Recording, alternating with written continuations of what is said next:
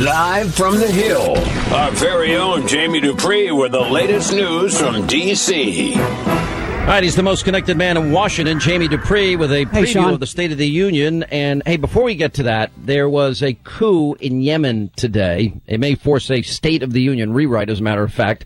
Senator Dianne Feinstein is saying we've got to evacuate the U.S. Embassy in Yemen right now, as uh, it has now been overrun by Shiite radicals that have toppled the country's president. By the way, this is the same Yemen, Jamie, that four months ago the president pointed to when he said, "Oh, you know, this strategy of ours, of taking out terrorists who threaten us, that's successfully we pursued that in Yemen and Somalia." Well, the thing you So think about right away is not only State Department personnel, but intelligence personnel that are there as well. So, haven't really heard much in the halls other than, you know, sort of similar things that we got to safeguard our people there. But I would assume this is one of those Yeah. stories that's getting a lot more attention behind closed doors than it is out in the open right now. I do know, and it has been reported that two U.S. Navy warships have now moved into position in the Red Sea uh, late yesterday to be ready to evacuate Americans from the embassy if needed. It sounds like we better get these guys out of there, or else they're going to be blaming another YouTube video. Well, again, there's a lot more than just State Department personnel there. Yeah, Oh, uh, absolutely. It's this. This has the potential to be Benghazi and maybe worse, God forbid. Um, all right, so we got some insight as to what's going to go on at the State of the Union tonight. One congresswoman's going to hold up hold up a yellow pencil. The president has invited uh, an illegal immigrant to be there, Ana Zamora. What else do you know? Uh, just downstairs talking with members of both parties, uh, senators coming off the floor after they finally held some of the First Amendment votes on the Keystone Pipeline. And, you know, I think the, the thing that the feeling you get from Republican lawmakers, first off, is they are completely unimpressed with the new tax and spending plans that have sort of come out of the White House over the last week, uh, last couple of weeks, and especially the tax plan that was floated out by the White House uh, over the weekend.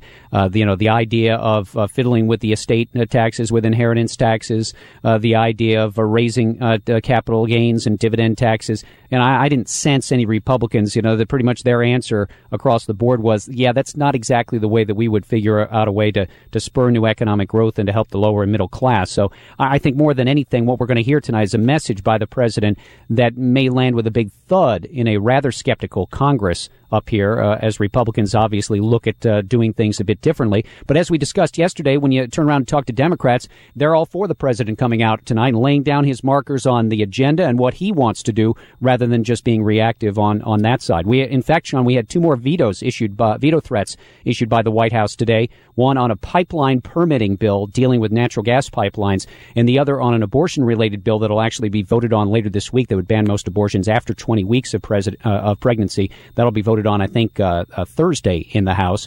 So we're up to seven veto threats already, and heck, it wouldn't surprise me for the president to make a few more verbally tonight in his speech. I have no doubt about it. Um, and I expect the president's going to paint a rosy picture about the State of the Union, but here are some numbers that um, I doubt he'll bring up tonight. Uh, that the national debt is now at $18.1 trillion. He said 9 trillion was uh, unpatriotic and irresponsible. That household debt since he's become president for full-time private sector workers, well, that's $84,266 that they have now accumulated since he's been president. Median annual household income has declined nearly $3,000 since he's been president. In other words, from 2009. Food stamp participation is up about almost 20 million more recipients every month and the same number of Americans in poverty. Um, I think by any objective measure, now as he enters his seventh year, you could say that that is not going to be at the top of his list tonight. Well, I, I, look. I think it's going to be a reminder that the two parties certainly, um, uh, how how can I charitably say this? Certainly have different ideas and uh, different focus as to what they would like to achieve, and I don't think that uh, that's going to change tonight. You know, I think a number of Republicans had hoped in the wake of the November elections that there would be more uh, conciliatory behavior by the president and offering olive branches, but I, I think Republicans are starting to realize they're going to get a string of veto threats. They're going to get proposals from the president that they're probably not interested in. Uh, yes, this president is trying to set the agenda, but remember, he can only go so far. He can roll out these new plans, but it certainly doesn't mean that in the weeks ahead after tonight's speech that uh, the Republicans have to in any way move forward with them. The president, when he gives his budget up here to the Congress in a little less than two weeks, it's the same uh, the same deal with that, really. He can send that budget up, but it certainly doesn't uh, mean that the Republicans have to deal with it in any manner. I'll be interested tonight, you know, because a lot of these things, the one thing that I always find the great disconnect as a reporter uh, between the State of the Union address and what exactly is being proposed is you get a lot of the uh, uh, the sort of the basic headlines and talk about, well, he's going to do X or Y, but there's no real supporting data behind. it. Okay, how are you going to pay for it, or where does the money come from? And even sometimes in the Obama budgets in recent years, there hasn't been a, a full explanation. So, yeah, you'll get a lot of talk about what he wants to do tonight, but we'll see in a couple of weeks whether or not he has the plans to actually fund some of that, uh, including this uh, $320 billion tax plan. Well, I think the the American people, as measured by Nielsen ratings, have have been tuning him out year after year. I mean, you know, since 2012, the combined number of viewers has not topped 40 million, despite a growing array of channels now that that host the speech in both English sure. and Spanish. Still the biggest and, uh, speech, uh, though. Yeah, 30, well, last.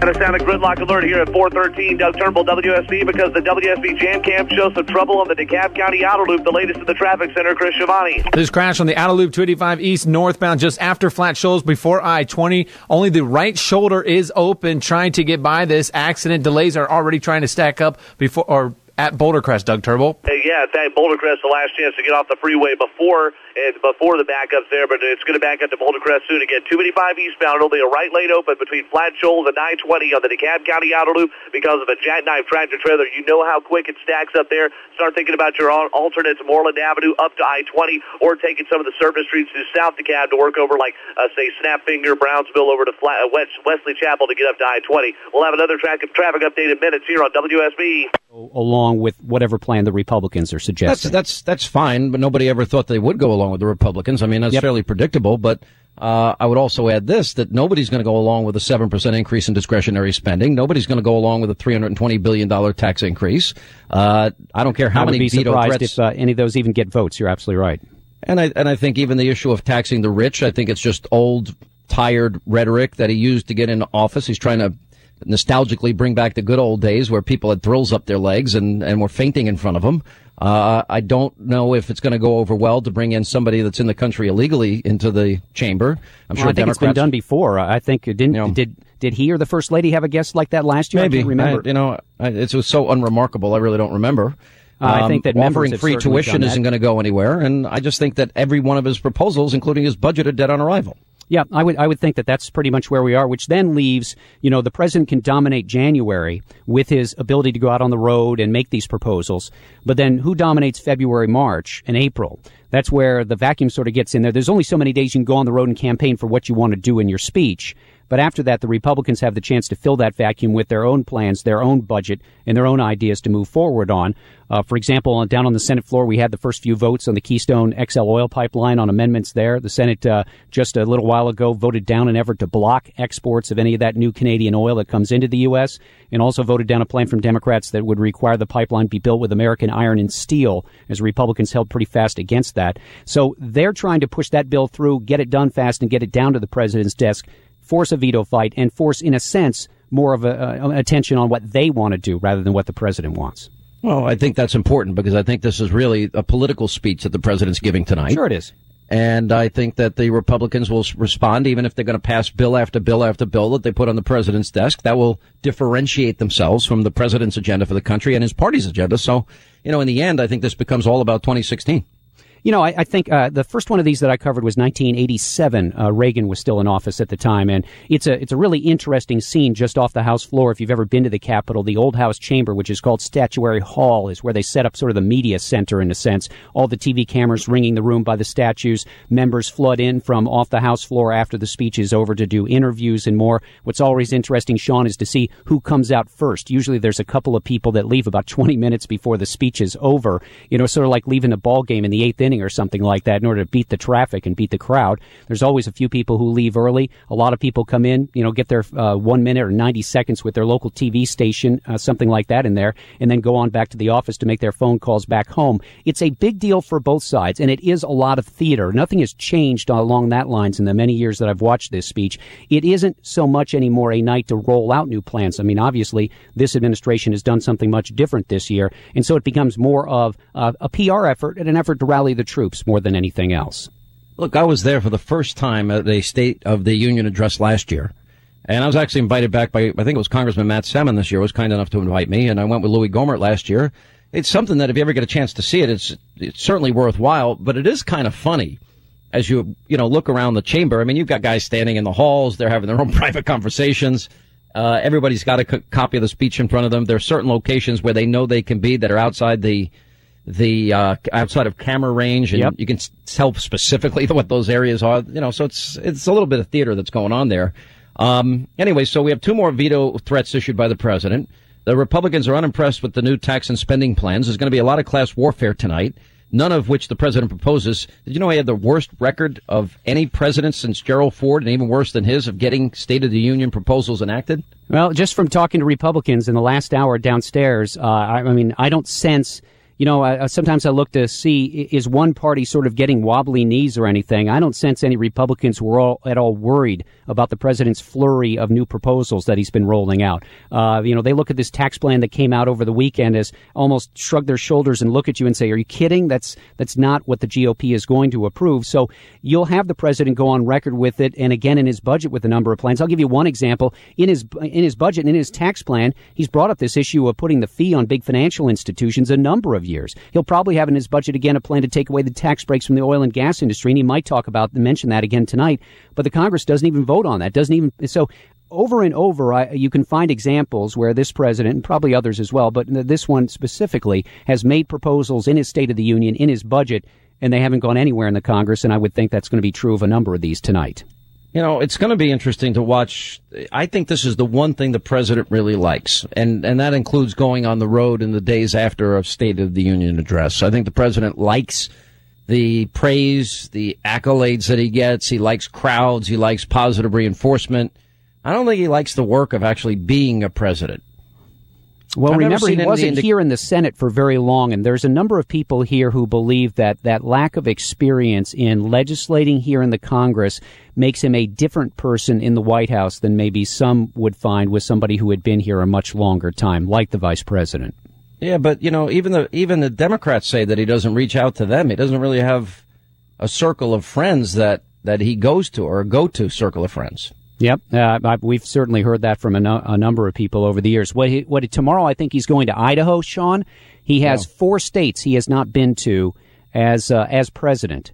Now, Idaho is one of them. He still hasn't uh, done a presidential visit to Utah, South Dakota, and I think South Carolina is the fourth. How do you know these things? Where do you read these things? Uh, those are little cheat sheets uh, that I've got. I had it at 11, and I've checked them off as we get down. Seven have gone away. It's up on By the, the wall way, here. I do have a Democratic friend that sent me some of the talking points that they're going to go to. Like, yeah. for example, this one talking point. Um, in your appearances today, it'd be great if you note that the POTUS his comment about going on offense, that's about helping the middle class, while all House and Senate have done is take uh, another meaningless vote on the uh, ACA, voted to deport dreamers, and talk, but not actually vote on Keystone. That was sent out by Jennifer Palmieri. Look, I, I, think that the White House has been very aggressive this year, and I think Democrats yeah. like this strategy of getting out their message and using the president's speech that way tonight. Don't you love that I have spies within Democratic ranks that send As me you their should. own talking points? As I should. Absolutely. All right, Jamie Dupree, Washington. See you, Sean. Hey, go to meeting. You got to get this. You know what? The people we work with, clients, vendors, coworkers, they're not always in the same city or even the same country. You need to be able to meet, collaborate with them, get things done. But you know what? Travel's expensive. It's time consuming. Communicating via phone, email, that's not efficient. Now that's why millions of professionals in business, large and small, they rely on Citrix and GoToMeeting, and you should too. It's the best way to meet from the convenience of your computer, your smartphone, your tablet, your iPhone, your iPad. And with GoToMeeting, you can hold as many meetings as you want with anyone from anywhere in one virtual space. You share screens and present in real time. You turn on your webcam, you see each other with perfect high definition video conferencing. And GoToMeeting allows you to engage and connect as if you're all in the same room. We use it on this program all the time, and it is a lifesaver, and I mean that. As a matter of fact, GoToMeeting so convinced that it's going to change your life for the better, they want you to try it free for 30 days, no obligation. Now go to their website, one word, gotomeeting.com, G-O-T-O meeting.com. Click on the try it free button. That's gotomeeting.com, your free 30 day trial offer. It will change your life. I will take a quick break. We'll come back. Senator Marco Rubio's coming up. We'll get his take on the real state of the union, all the phony numbers that government uses, the president's plans for new taxes, uh, class warfare rhetoric that's predictable, and free tuition for all. That's all coming up straight ahead.